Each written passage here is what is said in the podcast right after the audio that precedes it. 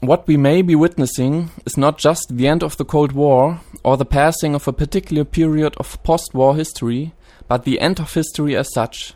That is, the end point of mankind's ideological evolution and the universalization of Western liberal democracy as the final form of human government. Wow. Das war fast richtig ausgesprochen. Ein Zitat von Fukuyama, das er im Sommer 89 äh, in sein berühmtes Essay The End of History, Question Mark, ähm, geschrieben hat. Wichtig, das Fragezeichen, was oft ignoriert wurde. Er war sich doch nicht ganz sicher, ob die Geschichte endet, aber er war schon überzeugt.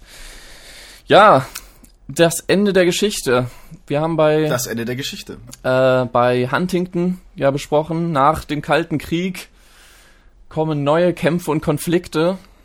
Jetzt sagt dieser Mann, noch ein bisschen vor Huntington sogar, dass äh, nicht nur der Kalte Krieg endet, sondern dass Konflikte überhaupt enden und dass die Geschichte überhaupt endet. Und dass Boah, was für eine die Überleitung. gesamte Welt zu einer einzigen Form von Politik findet, nämlich der liberalen Demokratie nach westlichem Vorbild. So sieht es aus. Wer, wer sich an die nächste Folge noch erinnern kann, ich hatte ja damals, ohne das gelesen zu haben, was von Hegels Weltgeist gesagt in Bezug auf, äh, auf Fukuyama als Vermutung, ohne was gelesen zu haben. Und dann lese ich Fukuyama oder lesen wir Fukuyama und wir merken, hui, da steckt aber ganz schön viel Hegel drinnen. Oh ja. Ähm, ja, genau. Er also, bezieht sich auf Hegel ja. bei dem Ganzen. Er ist ein Hegelianer, mehr oder weniger, könnte man sagen. Und ähm, ja, das will ich heute besprechen. Mhm. Mir gegenüber virtuell ist natürlich der Jakob. der Jakob, yes, hallo. und mir gegenüber sitzt der, Martin. ja, Ähm, ja, bist du gut, bist du gut drauf? Hast du Lust? Ich, äh, ich bin hochmotiviert. Es äh, war eine reine Freude, das Buch zu lesen. Ja, genau. Also wir besprechen spannend. heute nur The End of History, das berühmte Buch. Mhm. Nichts anderes sonst. Naja, ein bisschen was anderes. Aber das können wir nicht tun, ohne vorher das zu tun, was uns unser heiliger Eid verpflichtet zu tun. ja. Ein Bier öffnen. Prost, Martin. Dann stoßen wir an auf den Weltfrieden in diesem Fall. Äh, tatsächlich mal nicht einfach nur dahergeredet, sondern es geht hier wirklich um den Weltfrieden heute. Auf den Weltfrieden und den letzten Menschen. Und die Frage, ob wir den Weltfrieden denn wollen. Oh, ja, das, das, äh, das werden wir noch zu diskutieren haben. Lecker, lecker. Blutturmer Radler.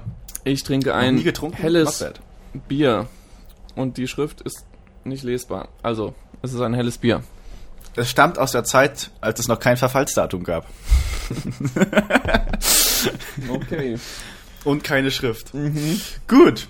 Ja, sehr schön. Ähm, wer ist denn dieser, dieser, dieser Fukuyama eigentlich? Ja, wer ist das? Also genau habe ich es jetzt nicht recherchiert, aber er ist ein Politikwissenschaftler. Ähm, er hat irgendeine asiatische Herkunft, sagt mir mein Rassismus, weil ähm, er sieht asiatisch aus. Oh Gott. Das schneiden wir raus. Nein, das ist ein Spaß. ähm, Ähm, nee, also er hat irgendwelche asiatischen Wurzeln, aber er ist ein Amerikaner, also er wohnt in den USA. Ähm, genau, also japanische Wurzeln hat er. Japanisch, okay. Ich wusste nämlich gar nicht, welche asiatischen Wurzeln es sind. Ähm, genau, Genau. und der ist weltberühmt geworden durch diese Schrift, End of History, die er, also 89 hat er dieses Essay geschrieben, was ich auch gelesen habe. Das war in einer Zeitschrift veröffentlicht, National Interest. Und also er hat das natürlich perfekt getimed, natürlich nicht absichtlich, aber er hat im genau richtigen Moment dieses Essay geschrieben, nämlich mit dem Zusammenbruch des Kalten Krieges und damit natürlich äh, die allgemeine Euphorie, dass jetzt äh, der große ideologische Gegner des Westens, der Kommunismus, vorbei ist und jetzt, was kann jetzt kommen? Und dann schreibt da plötzlich einer pünktlich das, äh, den Text End of History. Das war's. Die, die Geschichte Mhm. hat geendet, Demokratie und Liberalismus hat gewonnen. Genau, also super pünktlich geschrieben und wenn man äh, das Timing so hat, dann wird man weltberühmt und das ist er geworden mit diesem Essay. Und weil natürlich Kontroverse sich darum äh, sofort ergeben hat um diesen äh, Aufsatz, hat er dann noch ein Buch hinterhergeschoben, das heißt fast genauso, End of History, aber hat noch einen Untertitel. Sag den mal, du hast das da doch gerade, oder? Genau, der Untertitel lautet, der komplette Titel lautet The End of History and the Last Man. Genau, genau. The Last Man, worauf bezieht sich das? Das bezieht sich auf den letzten Menschen, den wir schon bei Friedrich Nietzsche als solchen bezeichnet finden. Und ähm, dieses Konzept des letzten Menschen und was Francis Fukuyama darunter versteht und welche Bedeutung das für seine Theorie über die universale Geschichtsschreibung oder Geschichtsentwicklung zu tun hat, das werden wir heute hoffentlich klären können. Ja, auf jeden Fall. Also mit yes. Fukuyama gehen wir natürlich noch mehr als äh, mit Huntington in wirklich in die Sphären von Geschichtsphilosophie, ne? Fukuyama war zwar einer, der auch äh, größere Perioden der Geschichte, also Huntington war einer, der das überblickt hat, zu versucht hat zu überblicken, was ist das 20. Jahrhundert, wie können wir das 21. Jahrhundert verstehen, aber so richtig groß angelegt, also dass er die gesamte Weltgeschichte versucht einzuordnen, das macht halt Fukuyama jetzt und damit sind wir eigentlich erst richtig im Bereich Geschichtsphilosophie. Mhm. Also wir haben auch äh, ganz zwei verschiedene Herangehensweisen von der methodischen Vorgehensweise des Buchs. Vielleicht kann man das schon mal im Vorfeld so sagen, wenn wir jetzt das Ganze mit Samuel Huntingtons Buch vergleichen. Bei Huntington finden wir sehr viel empirienahe Rekonstruktion von Ereignissen und der Versuch des Nachvollzugs des ja, sagen wir mal, Geschehens im internationalen System. Und bei Fukuyama haben wir eigentlich eher eine Art, ja, wie kann man das nennen, eine ideengeschichtliche Rekonstruktion ähm, eines bestimmten Geschichtsverständnisses und Politikverständnisses und einer bestimmten Anthropologie von bestimmten Menschenbildern. Wir finden dort von den, Anti von den äh, neuzeitlichen Vertragstheoretikern über Platon bis hin zu Nietzsche. Wir finden dort Hegel. Wir finden dort ganz viele verschiedene Konzepte, die hier diskutiert werden. Und bei Samuel Huntington haben wir davon ja relativ wenig gesehen, wenn ich mich richtig erinnere. Ja, genau. Also bei Fukuyama hat man schon viel mehr das Gefühl, dass wirklich ein Philosoph am Werk ist. Mhm. Und ja, richtig. Viel größere Bemühungen, eben, wie du schon sagst, eine Anthropologie zu entwickeln. Also wie ist der Mensch im Innersten äh, aufgebaut? Was bestimmt den Menschen im Innersten? Und daraus zu versuchen zu verstehen, wie die Geschichte verläuft. Und wie jede Geschichtsphilosophie steckt irgendwie der Anspruch dahinter, dass die Geschichten nicht einfach eine Aneinanderreihung von völlig zufälligen Ereignissen ist und dass es irgendwie hin und her läuft und keine Richtung hat und völliges Chaos ist, sondern dass die Geschichte irgendwie eine Richtung hat. In dem Fall ist es zumindest eine, eine direktionale Geschichtsphilosophie, eine Geschichtsphilosophie, die einen Anfang hat die eine Richtung hat und die ein Ende hat. Es gibt ja auch Geschichtsphilosophien, die irgendwie zyklisch sind, dass irgendwie die Geschichte ähm, immer wiederkehrt auf eine gewisse Weise. Mhm. Das kennen wir von, wie hieß er nochmal? Untergang des Abendlandes, Oswald Spengler. Oswald Spengler, das wäre Zyklentheorie. Dann hätten wir noch so äh, Wellentheorien. Das wäre, glaube ich, Wilfredo Pareto. Hatte der nicht so eine, eine Stufenvorstellung? ähm, aufsteigende Eliten, machthaltende Eliten, absteigende Eliten und dann beginnt das Ganze wieder von vorne. Das geht eher so in Wellenbewegungen. Das kann sein, aber ich glaube, der ist ja eher, das ist eher eine politische Philosophie. Ich weiß nicht, ob er wirklich eine richtig ganze Geschichtsphilosophie dann damit hat. Nein, das hat er nicht. In das ist Rahmen politische nicht, ne? Soziologie, Sozialwissenschaften. Ja. Halt, ja. Also dieses, ja. dieses Richtungs, ich weiß nicht, wo Geschichtsphilosophie genau angefangen hat, aber zumindest Kant ist, glaube ich, ein ganz großer Urheber. Und hm. Kant ist natürlich, äh, also der eben dieses ewige Frieden, dieses bekannte Buch geschrieben hat, aber noch andere geschichtsphilosophische Texte. Und Hegel ist ja als äh, deutscher Idealismus der bezieht sich das natürlich auf, äh, auf Kant Richtig. und entwickelt Kant noch weiter, deswegen das geht alles, ähm, kommt alles aus derselben Ecke. Und mhm. ja, He der Hegelianer Alexandre Kov Kove, wie ist der? Kovere? Kojev oder Kochev? Bin mir nicht ganz ich sicher. Ich weiß nicht, ein, ein französischer Russe, ein französischer Russe oder ein russischer Franzose, ich weiß nicht wie rum. Der ähm, hat, ist ein Hegelianer jedenfalls, und der hat auch Hegel weiterentwickelt und auf den wiederum bezieht sich Fukuyama. Also wir haben sozusagen die, die Verbindung von Kant zu Hegel zu Alexandre irgendwas und Kojev. Fukuyama. Wir müssen uns darauf einigen, wie wir ihn jetzt nennen. Nennen wir ihn Kojev. Nee, auf keinen Alexandre Fall. Alexandre Kojev. ah, das könnte natürlich sein. Alexandre Kojev, Koj. Aber nee, Kojev, glaube ich nicht. Egal, also die. Kojev. Kojev. Der Franzose Kojef. Alexandre Kojef. Das, das, ab das ist doch wunderbar, das machen wir so. Alexandre Kojef. Gut. Ja, vielleicht steigen wir damit ein, dass wir erstmal versuchen, uns darüber im Klaren zu, zu werden, was verbirgt sich denn grundsätzlich hinter diesem Buch? Was sind so was so der, der, die Kernpunkte, die äh, Fukuyama hier versucht anzusprechen?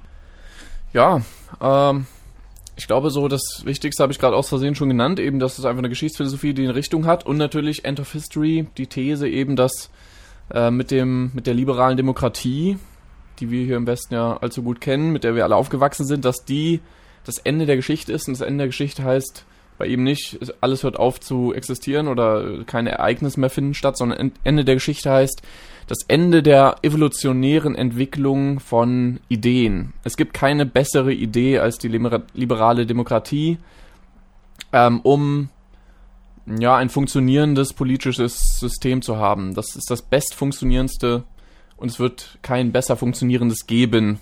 In Klammern Fragezeichen. Also er, sich, er, er sagt es nicht mit ganz ganz starker Sicherheit, aber doch sehr überzeugt, dass er meint, die liberale Demokratie ist das beste und das bestfunktionierendste System. Und ähm, ja, da soll es hingehen. Was sind die treibenden Kräfte dieser Entwicklung? Kannst du das vielleicht nennen? Die treibende, treibenden Kräfte dieser Entwicklung sind deren zwei. Einmal die ökonomische Entwicklung, beziehungsweise die des technologischen und auch des wissenschaftlichen Fortschrittes. Das subsumiert ja so mehr oder weniger unter Modernisierung, könnte man vielleicht auch sagen. Und auf der anderen Seite haben wir die, den Thymos. Ähm, das ist eine ja, äh, innermenschliche Triebkraft, ähm, die den Menschen und auch die Geschichte vorantreibt und in diesem Timos steckt die, der Wunsch nach Anerkennung und nach Wertschätzung und nach Würdezusprechung, um es mal kompliziert genau. zu formulieren. Ganz grob gesagt. Und diese beiden eben, Kräfte sind Genau, das. die beiden Kräfte, also die, die moderne Naturwissenschaft zusammen mit der modernen kapitalistischen Wirtschaftsordnung, die ökonomische Entwicklung, die dadurch in Gang gesetzt wird, das ist das eine, was irgendwie, wenn man die Geschichte betrachtet, sieht man, da entwickelt es sich immer voran. Von Steinzeit bis heute ist einfach die Technologie immer ausgefeilter geworden. Damit zusammen auch natürlich die Kriegstechnik, aber auch der, die Wohlstandsbefriedigung, die Möglichkeit, Ressourcen der Natur auszubeuten, um Wohlstand zu erzeugen. Ähm, und auf der anderen Seite eben genau der Wunsch nach Anerkennung. Und da kann man eben ganz grob sagen, die liberale Demokratie ist am besten geeignet, diesem Wunsch nach Anerkennung, die der Mensch hat, nachzukommen, weil in der Demokratie jeder bestenfalls für seine äh, Würde wertgeschätzt wird und es zeigt sich dadurch, dass jeder mitmachen darf, jeder darf teilnehmen an dieser Politik, darf ähm, eben durch äh, aktive Citizenship, Bürgerschaft, äh, durch Wahlen, durch kann selber in die Politik gehen, kann selber in eine Partei beitreten. Das einerseits, andererseits gibt es eben Freiheit auch im ökonomischen Sinne. Jeder kann sich selbst verwirklichen äh, als äh, Entrepreneur ähm, kann ein Unternehmen gründen, Startup. Also diese ganzen Aspekte, die die liberale Ordnung ausmachen, die sind nach ihm eben dann der Grund, warum dieses System gewinnt. Aber das gucken Richtig. wir uns ja dann alles im Einzelnen noch an.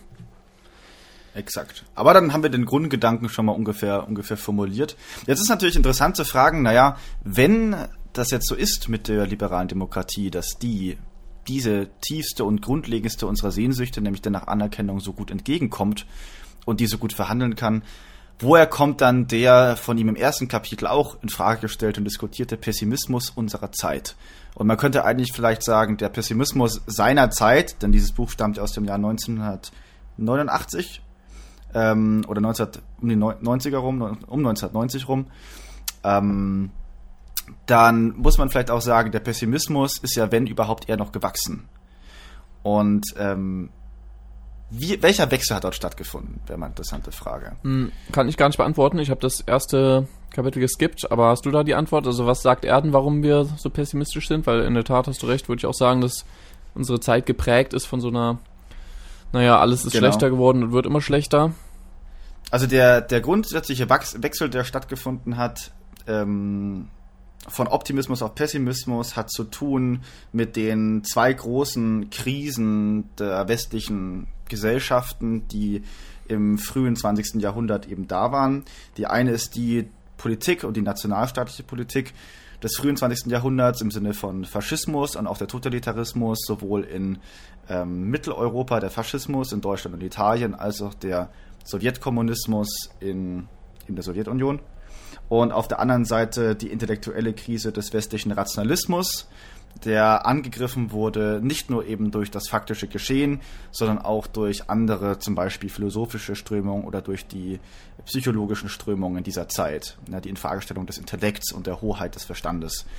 Und ähm, die Renaissance, die der deutsche Idealismus, der ja sozusagen die menschliche Vernunft so auf das höchstmögliche Maß emporgehoben hat, ähm, zumindest im ideengeschichtlichen Verlauf bis dorthin, hatte nochmal eine kleine Renaissance über den Neukantianismus, ähm, aber der lag dann auch in den letzten Zügen und ähm, die Skepsis ähm, hat sich eben weiter verbreitet. Und so hat einmal aufgrund des faktischen politischen Geschehens im 20. Jahrhundert hat sich eben eine Skepsis, ist eine Skepsis entstanden dem gegenüber und aufgrund der Entwicklung in der Wissenschaft und in der Philosophie und in der kulturellen Elite, kann man vielleicht auch sagen. Und deswegen hat wesentlich ein Shift stattgefunden und ist man skeptisch gegenüber der zweifelsfreien Zustimmung gegenüber der liberalen Idee und der demokratischen Idee, weil man eben weiß, die sind nicht per se sicher, sondern sie haben gewisse Voraussetzungen und die müssen auch gegeben sein. Und das, es gehört mehr zu einer lebenden Demokratie als nur die formale, das formale Institutionen-Setting, sage ich jetzt mal, oder nur die Idee. Und die Frage ist dann, was kann dazu führen, dass diese Idee auch vibrant bleibt, dass sie lebendig bleibt. Genau. Okay, also ein bisschen äh, die der Zweifel daran, dass das demokratische System, in dem wir leben, das Richtige ist. Das ist so das, was äh, die Menschen pessimistisch macht. Habe ich mhm. das so? Also verstanden? einmal der einmal der Zweifel über dem System an sich und den mh, hm, Schranken, die es sozusagen den Menschen, die in ihm leben, auferlegt und die auch verhindern, dass ein Ausbruch aus diesem System oder solche ähm, Schrecklichkeiten wie Kriege oder eben in der schlimm, allerschlimmsten Form wie etwa der Holocaust dann im Dritten Reich passieren oder geschehen können.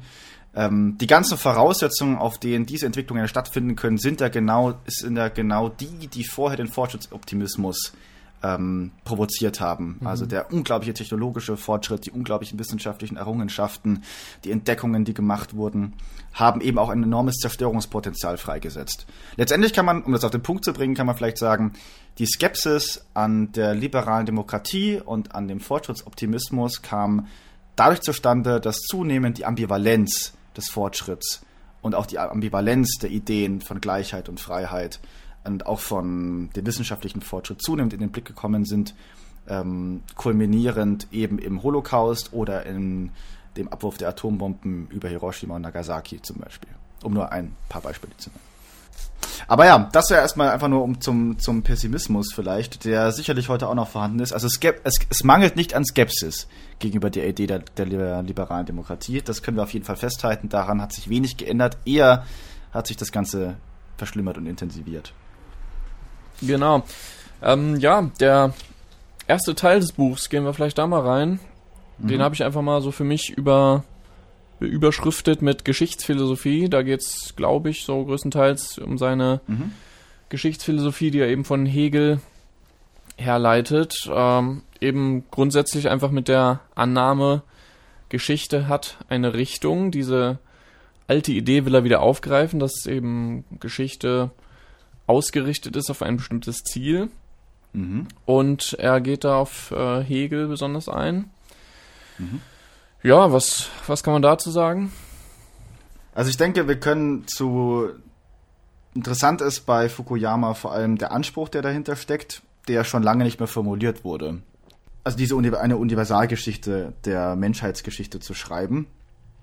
Und er, interessant ist auch die Art und Weise, wie er das tut und interessant, also indem er eben meint, wie du vorhin schon richtig gesagt hast, Geschichte, Universalgeschichte nicht in dem Sinne, dass sozusagen faktisch, empirisch alles auf einmal voller Frieden und ähm, Gleichberechtigung und Freiheit ist, sondern dass die Ideen Alternativen ausgegangen sind und die besten Konzepte oder das beste Konzept jetzt halt nun ähm, feststeht, das durchzusetzen ist oder zu akzeptieren ist oder weiterzuentwickeln ist. Ähm, und was es natürlich macht, ist, dass es relativ schwer ist, sein Argument zu widerlegen. Denn das sagt er ja auch selbst in seinem Buch und das sagt er auch in Vorträgen immer wieder danach, wird er auch nicht müde zu erwähnen, dass auf der faktischen Ebene durchaus nach wie vor Kriege passieren können und Schrecklichkeiten passieren können. Ob das jetzt halt Völkermorde sind, ob das Kriege sind, ob das Terror, Terrorismus ist, ob das ähm, Krankheiten ist oder der Einsatz von chemischen oder Biowaffen, wie auch immer. Ähm, Im Endeffekt ist das Ende der Geschichte trotzdem erreicht. Denn, wie du vorhin richtig gesagt hast, das Ende der Geschichte ist eben nicht auf der empirischen Ebene der historischen, des historisch kontingenten Geschehens, sondern auf dieser ähm, dieser Ideenevolution. Und das macht es relativ natürlich schwierig, seine These zu widerlegen. Letztendlich haben wir kein empirisches Material. Wir können ihn zumindest nicht mit der Empirie kommen. Oder schwerlich nur. Ja. Ähm, weil er dann sagen würde, ähnlich wie vielleicht Hegel es sagen würde, ja, ja, es gibt diese Entwicklungen, aber die letztendlich fügen sie sich ja in diesen Fortschrittsverlauf hin zu dieser Ideenevolution. Und das macht es sehr schwierig, ihn zumindest auf, einer, auf einem empirischen Fundament heraus zu kritisieren. Ja, Oder genau. siehst du das? Also jede Ja.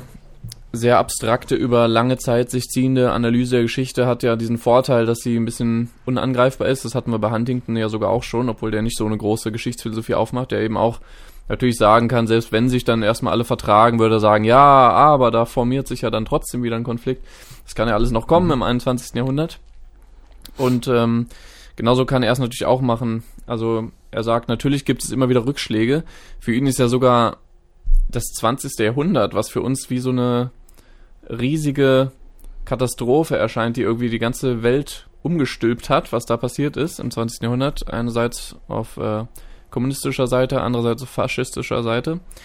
Das ist für ihn lustig, wenn er das so schreibt, so ja, das ist so eine, das ist so ein kleiner, wie nennt er das, ähm, so einen kleinen, ähm, hat sich verfahren, die Geschichte so. Also so ein kleiner Schwenk in so eine falsche Richtung.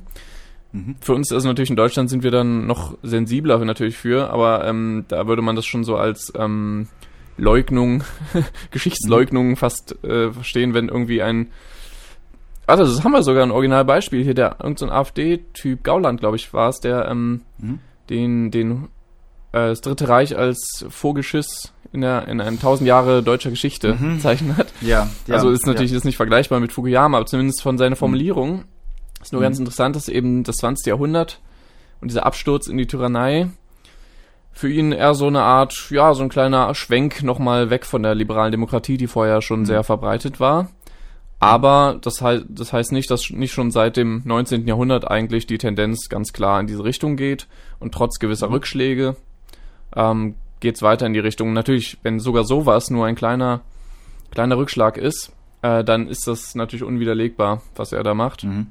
Weil Richtig, ja. egal was jetzt noch passiert, er kann immer sagen, ja, das klar, es äh, gibt eine Renationalisierung in vielen Staaten, aber nach und nach werden die demokratischen Kräfte wieder stärker werden. Also es wird nicht auf Dauer so sein. Das ein oder andere Land wird vielleicht sogar in eine Tyrannei wieder verfallen, aber irgendwann werden die Menschen wieder dagegen aufstehen und wieder ihre Demokratie fordern. Und ja, vielleicht hat er recht. Also das ist schon möglich. Ähm, er hat bei der Sowjetunion hat das gut, hat er Glück gehabt, hat er das wirklich ähm, gut vorhergesehen. Bei China könnte man trotzdem auch, da könnte man vielleicht sagen, ja, die China ist zwar bisher sehr stabil mit seinem Autoritarismus, aber vielleicht kommt da wirklich eine immer stärker werdende Mittelklasse, die immer besser gebildet ist, die immer mehr ihre Rechte einfordert und nicht mehr damit einverstanden ist, die eben dann nach Anerkennung verlangt und die mitbestimmen will im politischen Geschehen. Also, das sind alles so Argumente, die er sich da holt. Mhm. Und ähm, ja, er widerspricht ganz klar einem zyklischen Geschichtsbild, das habe ich mir noch hier aufgeschrieben. Ja. Also, ja. er sagt, ja, was allein schon dagegen spricht, dass irgendwie die Geschichte wieder rückgängig geht oder sich wiederholt, ist, dass äh, da geht er eher so auf diese Wissenschaftsebene, das Wissen, das naturwissenschaftliche Wissen, das geht nicht einfach verloren. Da müsste schon ein kompletter Atomkrieg alles ausradieren, dass wir wirklich unsere gesamten technischen Fortschritte, die wir erreicht haben, alle verlieren, dass dann irgendwie der Geschichtsprozess äh, von neu startet. Es ist sehr unwahrscheinlich. Es wird erhalten bleiben und allein auf dieser Ebene von Ökonomie, wissenschaftlicher Entwicklung, technischer Entwicklung, allein, dass die immer weiter vorangeht, äh, das ist dann schon ein Zeichen dafür, dass die Geschichte eher eine Richtung hat, eine Aufwärtsbewegung für ihn und, und nicht wieder total abstürzt, irgendwas ganz anderes. Also man kann vielleicht, um dann von, vom Geschichts, von der Geschichtsphilosophie dann weiterzukommen. Ähm, das Vergleichen, ich fand es gut, dass du gesagt hast, Verfahren. Ähm, die, menschliche, die Menschheitsgeschichte ist wie eine, wie das Gehen oder das Fahren auf einer Straße. Und man kann auch von der Straße abfahren, ja, auf unwegbares Gelände, weg von der klaren Zielorientierung. Aber der Punkt im Raum oder jenseits der Straße definiert sich immer noch von den zwei Punkten, von der Linie der Straße und vom Zielpunkt her. Das heißt, das bleibt der primäre Bezugsrahmen der eigenen Verortung in der Geschichte. Und vielleicht kann man das ungefähr so als Ja, Metapher nochmal Das ist eine ziemlich gute Metapher, tatsächlich, weil du vielleicht gar nicht die Metapher gelesen hast, die er am Ende des Buchs nimmt. Da nimmt er nämlich fast genau diese Metapher. Er nimmt einen Zug, eine Zugfahrt. Und ähm, die verschiedenen Kulturen oder die verschiedenen Nationen haben alle ihren Waggon und fahren alle in die gleiche Richtung eigentlich. Und dann geht er da auch so, wie du jetzt gesagt hast, nimmt er so verschiedene Szenarien, dass der eine vielleicht stehen bleibt und denkt, ich will gar nicht weiterfahren und so weiter. Und dann geht er so verschiedene Szenarien durch. Aber dass letztlich trotzdem niemand sich eigentlich gegen diesen Strom wehren kann. Okay, Und ja, dann habe also ich das äh, antizipiert. hast du antizipiert, du schlaues Kerlchen, du. Naja, Ähm, naja. ja, genau, also ich glaube, viel, viel mehr müssen wir, also wir müssen nicht tief in Hegel einsteigen, kann ich auch ehrlich gesagt gar nicht. Ich habe jetzt Ja. über Fukuyama zum ersten Mal mit Hegel wirklich Kontakt gehabt. Also ich habe ja, ich hab mit- noch nie Hegel gelesen. Mit Alexandre Kochevs oder Kojevs, ähm, wie wir ja auch liebevoll sagen, ähm, Interpretation von Hegel. Weil Hegel selbst wird dann nur an den Eingängen von den Kapiteln äh, zitiert und ansonsten ist es hauptsächlich Das stimmt. Ko- Kojev. Also Fukuyama, genau wie Huntington natürlich, der instrumentalisiert sich seine Quellen. aber das nehme ich niemandem übel. nee, gerade nicht, wenn man Bücher schreibt, die sich so irrsinnig gut verkaufen, dann darf man das denen nicht übel nehmen. Nee, also ich finde es ja immer schön, wenn Menschen, wenn, wenn Autoren versuchen, wirklich mal einen größeren, größeren Prozess zu umreißen und nicht nur ein Mini-Problem in ihren Texten zu behandeln, sondern wirklich einen großen, großes Problem oder wenn sich überhaupt jemand traut, mal eine Geschichtsphilosophie wieder zu schreiben.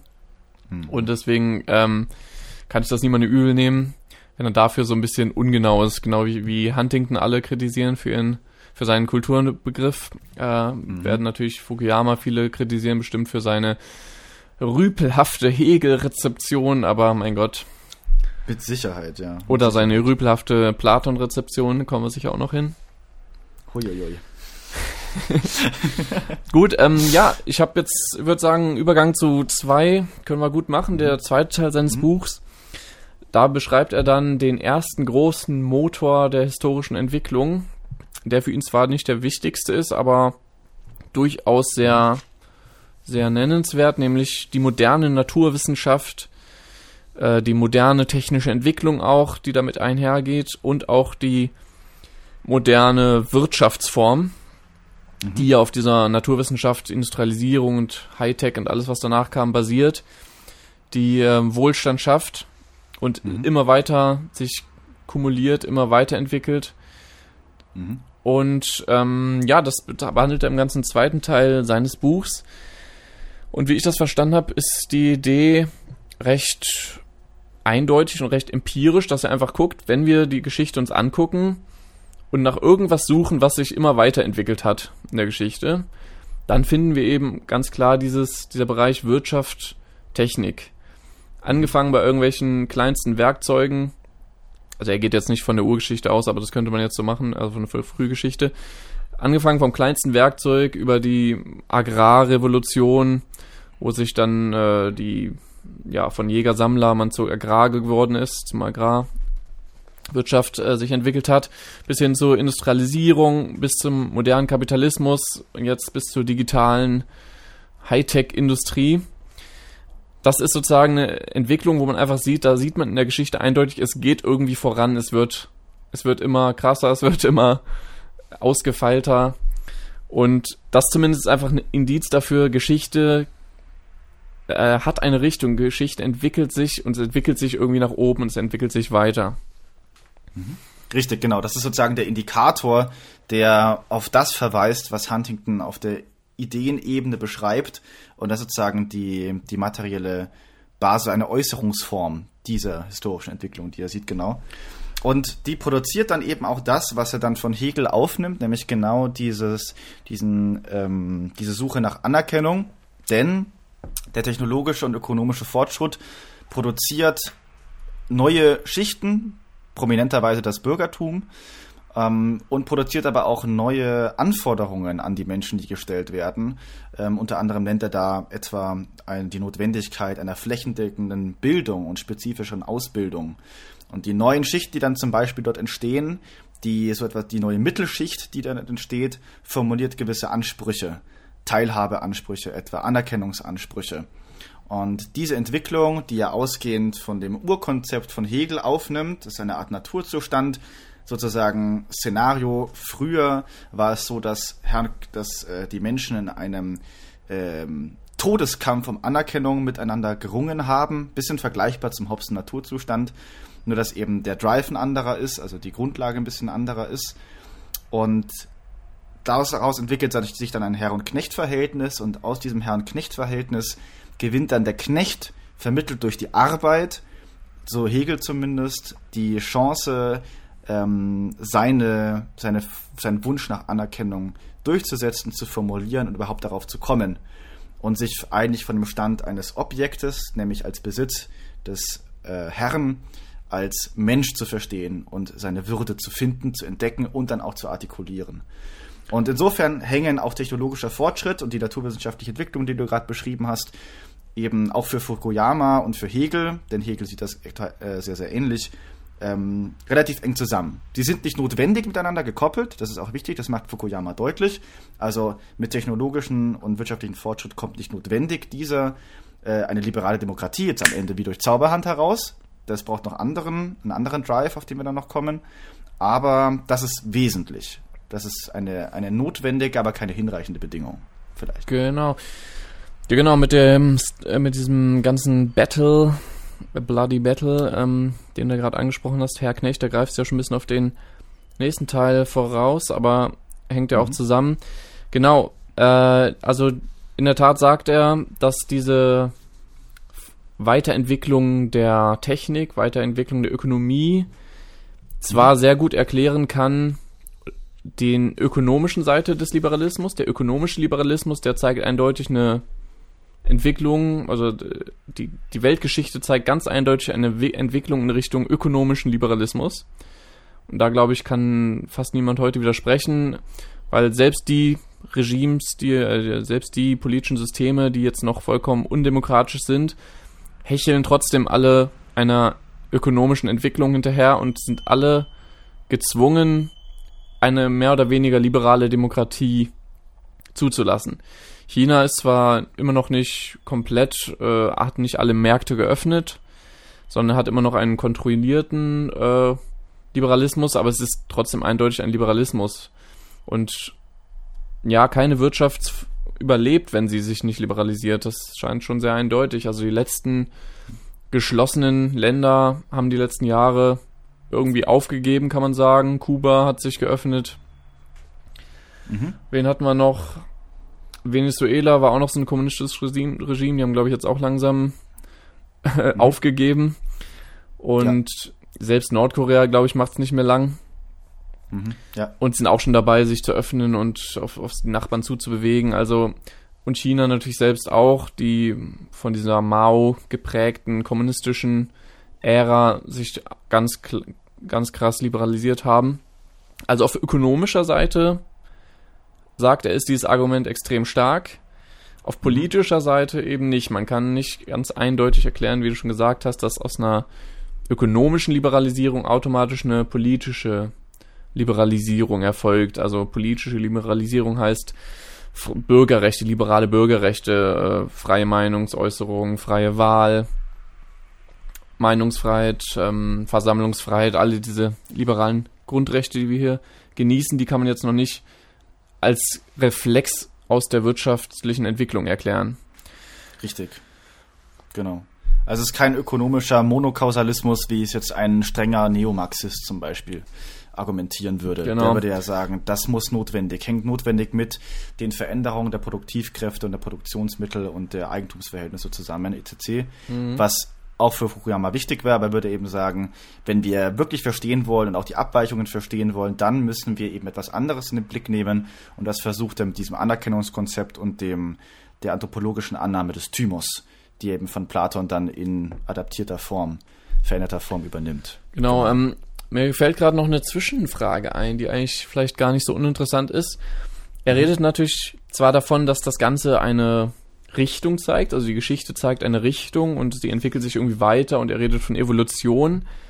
Aber ich habe jetzt gar nicht den Eindruck, dass er unbedingt äh, auch bewertet, dass diese Entwicklung irgendwie gut ist. Also er, was die Demokratie angeht, schon. Ich finde, er, er wirkt eindeutig wie ein überzeugter Demokrat. Aber zum Beispiel jetzt bei dieser, wenn man sagt, die, die Geschichte zeigt eine Weiterentwicklung, das sieht man an der wissenschaftlichen und technischen Entwicklung. Da würden ja jetzt viele Freunde der Kultur sagen, ja, aber das ist ja alles keine Weiterentwicklung, wenn unsere Kultur dabei total verarmt. Wir sind vielleicht eine immer technisch werdendere Gesellschaft, aber kulturell geht's ja immer mehr abwärts. Wir haben keinen Goethe mehr, ne, wenn man so in die Richtung geht. Ja, Und, das ähm, wäre, das, ja. Ich habe jetzt nicht den Eindruck, dass, dass er, also er würde vielleicht auch sagen, ja, ich vermisse Goethe auch, aber ähm, er wertet das nicht wirklich, sondern sagt einfach, also die Technik ist einfach ein Bereich, wo man sieht, da ist irgendwie, die entwickelt sich immer weiter. Ob man das jetzt gut findet oder nicht, ist eine ganz andere Frage, oder? Mhm, ja, also ich, das stellt er auch weitgehend nicht in Frage. Ich glaube schon implizit sieht er es natürlich positiv, den Technolo die technologische Entwicklung. Er unterscheidet auch ähnlich wie das Huntington ja auch tut, obwohl Huntington macht das ja mit dieser Modernisierungs- und Kulturtrennung. Und ähm, äh, bei Fukuyama geht das mehr in die Richtung, dass er sagt, ja, es gibt einen technologischen Fortschritt, der ist faktisch da. Es bedarf aber, um tatsächlich einen vernünftigen Fortschritt zu garantieren, eben einer gleich einer mitlaufenden moralischen Entwicklung. Das schreibt er zwei, dreimal im Buch. Ah, okay. Das ist notwendig, das ist unumgänglich. Ne? Um eben der Ambivalenz Herr zu werden, braucht es auch eine, eine ethische Fundierung, eine, ähm, ja, ein Ethos der Menschen im Umgang mit den neuen Potenzialen, die sie geschaffen haben. Ah ja. Ja, genau. Also ich finde, diese Thematik hätte mich eigentlich noch mehr interessiert sogar, dass man so Richtung eher so haben wir eine kulturelle Evolution auch, kann man sozusagen, weil da könnte man ja zweifeln, dass wir zwar immer besser darin sind, Armut zu bekämpfen, also Armut ist in den letzten 200 Jahren enorm zurückgegangen. Alle diese Dinge, die Technik wird natürlich immer besser, also die technische Entwicklung geht auf jeden Fall voran, aber haben wir sozusagen als Kultur und haben wir uns auch moralisch weiterentwickelt? Das ist ja nochmal eine ganz andere Frage, die er nicht wirklich thematisiert. Er beschreibt eher den Prozess einfach dieser technischen Evolution und auch der liberal-politischen Evolution, sagt aber, oder hat ja, wie man auch im letzten Kapitel dann sieht, doch Zweifel, ob das generell, ob der Mensch sich da jetzt wirklich weiterentwickelt hat bei dem Ganzen oder, oder Mhm. eben nicht. Ja, genau. Also ich kann auch gerne noch mal ein, ein Zitat vorlesen, ähm, wo ich mir einfach nur groß daneben geschrieben habe, Weltgeist, äh, Ausrufezeichen, weil es mich so sehr an Hegel erinnert hatte.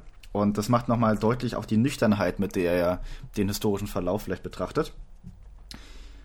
Nor does the existence of discontinuities in historical development like the Holocaust, horrifying as they may be, nullify the obvious fact that modernity is a coherent and extremely powerful whole. The existence of discontinuities does not make any less real the remarkable similarities in the experiences of people living through the process of modernization. No person could deny that 20th century life is different in fundamental ways from life in all previous ages, and few of those comfortable residents of developed democracies who scoff at the idea of historical progress in the abstract would be willing to make their lives in backward, third world country that represents in effect an early age of mankind. One can recognize the fact that modernity has permitted new scope for human evil, even question the fact of human moral progress, and yet continue to believe in the existence of a directional and coherent historical process. Also, die Infragestellung des Fortschritts aus dieser moralischen Perspektive ist für Fukuyama gar keine richtige Infragestellung. Und das ist schon sehr spannend zu sehen. Die Abgeklärtheit und die Hermetik auch dieses Denkens finde ich sehr, sehr spannend. Ähm, und das muss man natürlich kritisch sehen. Also, das wollte Ja. ich mit dem Zitat auch nochmal. Äh, Ja, ja, der Fukuyama ist schon selber so ein letzter Mensch. Naja, ähm, vielleicht mal zwei, also die zwei wichtige Aspekte. mhm. äh, bei der Naturwissenschaft, die eigentlich nennt, warum die so die Geschichte vorantreibt, um das nochmal zu betonen, ist einerseits Militärmacht und andererseits eben ökonomischer Wohlstand, kann man sagen. Äh, jedes Land dieser Welt muss, um bestehen zu können, einerseits, also aktuell vielleicht nicht mehr so wie, wie noch im 19. Jahrhundert, wo noch größere militärische Bedrohung vielleicht die ganze Zeit präsent war, aber wenn man militärisch mithalten will, musste man sich ökonomisch weiterentwickeln, um einfach technisch, militärisch äh, ja, zur Verteidigung bereit zu sein. Und das andere natürlich, weil man die Bedürfnisse befriedigen will, weil man eine prosperierende Wirtschaft will, was auch universell ist. Es gibt kein Land irgendwie, was, was sagt, oh, Wirtschaft nicht so, nicht so unser Ding. Wobei doch hier wie Bhutan oder wo ist das? Wo es nicht das Bruttosozialprodukt, sondern das Bruttosozialglück gibt. Oh. Als Messung. Da wird, da wird, da geht's nicht um, wie reich sind wir, sondern wie glücklich sind wir. Aber es ist Stimmt, jetzt auch wahrscheinlich ja. so ein bisschen, äh, naja, mhm. so ein bisschen. Das ist ein anderer Approach auf jeden Fall. Das ist ein anderer Approach, also aber zumindest, ich, zumindest auf der Oberfläche. Ich ja. könnte, könnte mir vorstellen, dass die heimlich doch auch eine gute Wirtschaft haben wollen. Nicht nur, nicht nur Glück. Glück ist schon etwas. Genau, also jedenfalls diese beiden Sachen, weil keiner sich dem entziehen kann und das beschreibt er auch äh, sehr treffend, dass wirklich in jedem Land irgendwie die Bemühung da ist, wirtschaftlich mithalten zu können, technisch am Ball zu bleiben. Genau, also der, der begreift das Ganze dem Stichwort Defensive Modernization, defensive Modernisierung. ja, genau, das war dieser militärische Teil, ne, dass man, um, um sich genau. verteidigen zu können, muss man sich modernisieren. Das haben manche Richtig. Länder, also China zum Beispiel, sehr schmerzlicher erfahren, die dachten, sie brauchen das nicht. Im 19. Mhm. Jahrhundert wurden dann einfach von England überrumpelt militärisch und dann haben sie gemerkt, okay, vielleicht müssen wir das doch mitnehmen, Nachholen. diese Modernisierung des Westens. Richtig. Das wäre sozusagen die, die Oktroi-Seite und dann hätten wir noch die adaptive Seite, dass Länder merken, auch wenn sie gar nicht militärisch oder kolonialistisch dazu gezwungen werden, etwas zu adaptieren, dass sie gezwungen sind aus Wettbewerbsgründen. Das wäre sozusagen die, genau. die ökonomische Seite. Gut, ich glaube, wir müssen mal zum wichtigsten Teil kommen. Der dritte Teil des Buchs, da geht es eigentlich mit dem Struggle of Recognition. Wie heißt das? Struggle?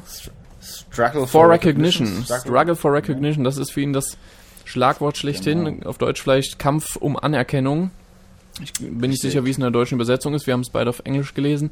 Aber Kampf um Anerkennung kann man, glaube ich, sagen. Das ist ja. für ihn der, der allerwichtigste Motor der menschlichen Entwicklung, der geschichtlichen Entwicklung des Menschen. Mhm. Und ja, wo fängt man da an? Also Recognition, ähm, also Anerkennung. Und im Zentrum steht, glaube ich, der Begriff Thymos, der mhm. jetzt kein wirklich deutsches Wort ist. Aber was ist denn Thymos? Thymos ist ein altes, ja, anthropologisches Konzept, das bei Platon so, denke, seine, seine erste Verwendung findet. Ich weiß von der vorplatonischen Philosophie nicht allzu viel. Leider. Oh, es wird also, schon, also nicht, durch Platon berühmt geworden, mehr muss man da, glaube ich, nicht dann, wissen. Dann sagen wir einfach mal durch Platon berühmt geworden. Wir vertrauen jetzt einfach mal Fukuyama, dass er dort anständig recherchiert hat. Ähm, Genau. Der Thymos oder der thymotische Teil ähm, der Seele, das ist ein Teil der menschlichen Seele laut Platon. Es gibt noch ähm, zwei andere. Es gibt noch die Begierden und es gibt noch die, den Verstand oder die Vernunft. Und eben diesen zornartigen oder mutartigen Teil der Seele heißt es dann in der Schleiermacher-Übersetzung ähm, des griechischen Wortes Thymos. Und er, Fukuyama, deutet diesen thymotischen Teil eben als den, wo das ja, vielleicht das Selbstwertgefühl, das Würdeempfinden und das Aner die Anerkennung, Sehnsucht sozusagen verortet werden können. Ich denke, so kann man das zusammenfassen. Ähm, genau, und das ist eben das, was entscheidend den Menschen mit dazu antreibt, ähm, ja, zum Beispiel revolutionäres Subjekt zu werden oder ähm, ja, in Arbeitskampf zu gehen. Er bringt dann moderne Beispiele auch dafür. Ähm, oder einfach grundsätzlich sozusagen ist es die, die, ähm, der Part, der zwischen dem Verstand steht sozusagen und den Begierden. Also er nimmt ein altes Beispiel, das in einem platonischen Dialog auftaucht, wo ein junger Mann hin sieht irgendwelche, ich glaube, tote Körper sind es und irgendetwas in ihm drängt ihn dazu, diese toten Körper anzuschauen. Aber er will das eigentlich gar nicht und letztendlich gibt er dem dann leider doch nach, also der gibt der Begierde nach und folgt nicht der Vernunft und ähm, geist sich dann dafür selbst und wird zornig und dieser Zorn, diese Wut über die eigene Inkonsequenz, das ist sozusagen, da bricht der Thymus mhm. dann aus ihm heraus. Ja. Und diese, disruptive Freisetzung menschlicher Energie und Willens. Das ist sozusagen das, was Fukuyama dann auch adaptiert für seine Geschichtsphilosophie und das ist der Motor, die anthropologische Triebkraft der historischen Entwicklung. Mhm. Ja, ich finde das lustig, dieses äh, Beispiel von, von Platon, das zeigt, wie anders die griechische Kultur ist, ne? Wenn wir davon hören, jemand kann sich nicht zurückhalten, irgendwelche Leichen zu gucken, wer das ist. Also ich weiß jetzt nicht den genauen Hintergrund, aber wir haben heute, mhm. glaube ich, gar nicht so ein großes Verlangen, uns Leichen anzugucken. Das macht uns jetzt nicht so an. Ähm, aber ein sehr angebrachter Kommentar zur kulturellen Entwicklung. Danke. ja, also ja. ich glaube, der Ekel und die Abscheu, die würde heute überwiegen gegenüber der Neugier zu gucken, wer da liegt, wenn man mhm. irgendwo so einen Leichenberg sieht. Ja, aber ich will jetzt mal eine, vielleicht ganz, kurz, ganz kurzer Kommentar. Ähm, nehmen wir mal die, die, die Unfallgaffer in der Autobahn ja, ah, okay, das wäre stimmt. doch eine, eine moderne Version. Vielleicht ist das sogar so, so gemeint gewesen. Ich, ich habe es jetzt gar nicht nochmal im mhm. Original nachgelesen bei Platon. Vielleicht ist das sowas wie Schaulust, was da mhm. beschrieben wird. Könnte ich mir auch vorstellen, ja. Genau. Ja, mhm. ähm, ja genau. Der Thymos, also ich habe hier eine Stelle, wo es eben heißt, genau, dass Hegel sozusagen sagt, die Natur oder die Tiere, mit denen zusammen haben wir die ganz normalen Grundbedürfnisse, nach natürlich Essen, Trinken, dieses Verlangen, aber dass der Mensch sich eben ganz fundamental unterscheidet, weil der nochmal ein anderes Bedürfnis hat und das ist eben für ihn, er will anerkannt werden von anderen Menschen als Mensch, er will von ihnen recognized eben werden, anerkannt werden, gewertschätzt werden als Human Being äh, und auch als jemand mit Wert und mit Würde. Und so kommt eben, verbindet er das alles, dass dieser Thymos, der leider sehr viele Bedeutungen haben kann. Also dieser Begriff Thymos im Griechischen, der hat unglaublich viele Bedeutungen, deswegen äh, ist es sehr schwer, das, weil es eben auch mit Wut und Stolz übersetzt mhm. werden kann. Oder auch mit Ehre, glaube ich.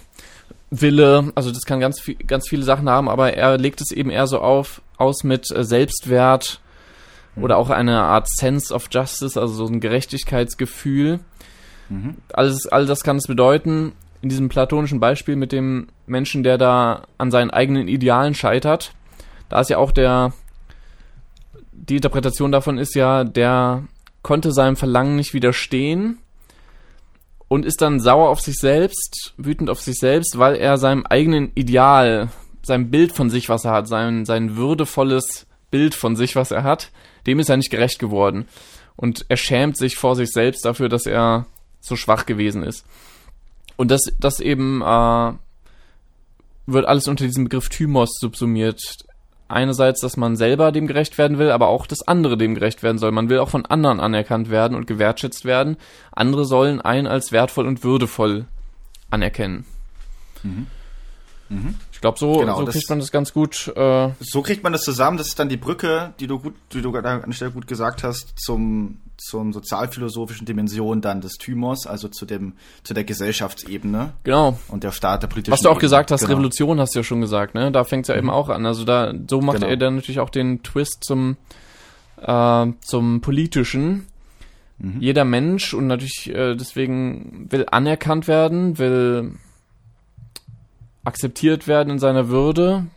Und das heißt dann für ihn, wenn ein, wenn er in einem politischen System lebt, das ihn nicht anerkennt, was seine Freiheit unterdrückt, was seine Würde nicht anerkennt, sondern ihn irgendwie wie Dreck behandelt, dann wird sich dieser Mensch irgendwann dagegen aufbegehren wollen. Und so kommt es eben zur Revolution. Und so ganz am Ende der Geschichte, so ist dann sein Fazit. Deswegen, die liberale Demokratie ist das System, was diesen Wunsch nach Anerkennung im Menschen befriedigt und äh, als einziges. Und deswegen wird dieses System gewinnen. Ähm, ich würde vielleicht als nächstes diesen Prozess, diesen ganzen Prozess von Hegel, vom ersten Menschen bis zur Demokratie einmal durchspielen. Du hast ihn vorhin schon mal kurz umrissen. Mhm. Ähm, genau, er fängt da eben bei einer Art Naturzustand an, bezieht sich da auf die großen englischen Philosophen Thomas Hobbes oder John Locke, die auch so Naturzustände beschrieben haben. Hegel selbst hat es scheinbar nie so genannt, aber da ist Fukuyama auch, der unterstellt ihm einfach, dass der zumindest auch so eine Art Naturzustand äh, annimmt. Und genau, er spricht dann in dem Kontext von Urzustand und nicht Naturzustand. Okay, genau, ein Urzustand. Und ja. weil eben Hegel diesen Ansatz hat, dass dieser Wunsch nach Anerkennung so primär ist, was passiert dann also in diesem Naturzustand? Und das stellt sich Hegel offenbar so vor wie ein blutiger Kampf, der da zwischen Menschen dann entsteht. Und er nimmt da paradigmatisch einfach zwei Menschen und die stehen quasi für die ganze, ganze Menschheit. Ein blutiger Kampf zwischen zwei Menschen. Und was ist jetzt die Folge dieses Kampfes? Einer riskiert sein Leben, stürzt sich, also in diesen Kampf würde sein Leben riskieren, äh, weil er sich anerkannt fühlen will. Das ist eben der Ausgangspunkt. Er will anerkannt werden von dem anderen. Und der andere, weil er Angst hat und weil er seine Selbsterhaltung ihm wichtiger ist, geht diesen Kampf nicht ein, sondern unterwirft sich dem anderen. Und so entsteht für Hegel dann dieses prim, dieses zentrale Verhältnis zwischen Herr und Knecht. Und das ist sozusagen historisch dann auch verankert nämlich in der gesamten menschlichen Geschichte vor der französischen Revolution, kann man so sagen, weil die gesamte Geschichte davor eigentlich immer eine Geschichte zwischen herrschenden Menschen war, also einer Aristokratie oder irgendwie einer herrschenden Klasse und einer unterworfenen Klasse. Und so, und so interpretiert er das. Die Unterworfenen, die geben sich dieser Position hin und begehren nicht auf, erstmal zumindest, weil sie eben Angst hatten ursprünglich. Das war der, der Anfang. Man hat Angst, sein Leben zu riskieren. Und der Herr, der diese Angst nicht hatte, der Herrschende geworden ist dadurch, der ist dadurch auch mehr Mensch geworden. Das ist sozusagen die sicher heute problematisch gesehene Annahme. Aber der ist mehr Mensch, weil er geschafft hat, seine, sein, mm, sein Verlangen nach Selbsterhaltung, sein Bedürfnis nach Selbsterhaltung zu überwinden, weil er sein Leben riskiert hat. Damit hat er sich über seine Natur erhoben, kann man so sagen. Und ähm, ja, das äh, ist dann erstmal das primäre, da sind wir sozusagen auf dem Status der Geschichte, wo es eine ganz klare Ungleichheit zwischen den Menschen gab, wo es immer Monarchen gab oder Aristokratien, äh, Königshäuser, Adel, die eben die Herrschenden waren und dann diese riesige Unterschicht, die ähm, aus Bauern sich größtenteils zusammengesetzt hat in den Gesellschaften und natürlich auch das Handwerk und so weiter. Und genau. ja. Genau. Und im weiteren Verlauf ist es dann so, der nächste Schritt ist dann der, dass die Arbeiter oder die Knechte, wenn man es jetzt mal in diesem Herren-Knecht-Begriff, Begriffspaar von Hegel beschreibt, die Knechte sollen natürlich auch arbeiten und das tun sie auch. Sie sorgen für die ja, für die materielle Versorgung der, des Herrn, der sich an dieser gütlich tut. Und über die Arbeit passiert jetzt aber etwas ganz Entscheidendes. Und zwar zwei Dinge ähm, gehen dem Sklaven oder dem, dem Knecht sozusagen auf. Die erste ist, das erste, was ihm aufgeht, ist, er erfährt sich in der Arbeit als der Naturbeherrscher. Also er, er erfährt sozusagen Selbstwirksamkeit. Er bearbeitet Dinge, er verändert die physische Welt, er verändert die Natur. Und das Zweite ist, was ihm auffällt, wo er Selbstwirksamkeit erfährt, ist, er verändert sich selbst dabei. Er kann sein eigenes Leben gestalten, er kann sein, seine eigene Person modifizieren. Das heißt, er kann zum Beispiel ähm, Sehnsüchte, Begierden, Triebe unterdrücken. Ja? Er arbeitet eben acht Stunden am Stück und geht nur zweimal aufs Klo und geht nicht fünfmal und schläft noch mit seiner Frau deswegen und isst fünfmal was, sondern er arbeitet erstmal zehn oder acht Stunden, wie auch immer er jetzt hat. Und diese beiden Komponenten, einmal die Selbstwirksamkeit der, in der Naturbeherrschung und die Selbstwirksamkeit in der Selbstgestaltung oder Selbstbeherrschung, motivieren ihn dann darf, dahingehend zu sagen, hier ist etwas, das an mir ich erfahre mich selbst als jemanden, der effektiv etwas in der Welt bewirkt und über diese Selbstwirksamkeitserfahrung gelangt er zu der Überzeugung, ich verdiene Anerkennung, ich verdiene irgendeine Form von Würde, von Respekt, von ähm, ja, Behandlung als Mensch, als menschliches Wesen. Genau. Vielleicht. Ich würde sogar sagen, dass er, also das steht auch im Text, dass er eine Idee von Freiheit dadurch ja auch erfährt, weil er sich ja als genau. mächtig genau. gegenüber seiner, also in der Arbeit als Gestaltender gegenüber der Natur erfährt und eben auch in diesen anderen Bereichen. Also er, er kriegt dann schon eine Idee von Freiheit.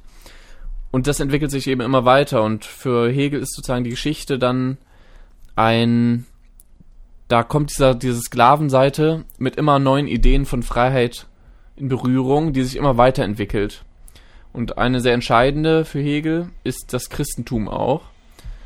Weil das Christentum, also nicht nur Freiheit, sondern auch Gleichheit, diese Idee kommt dann rein. Beim Christentum eben dann besonders durch diese, äh, durch diesen Grundsatz, dass alle Menschen vor Gott gleich sind.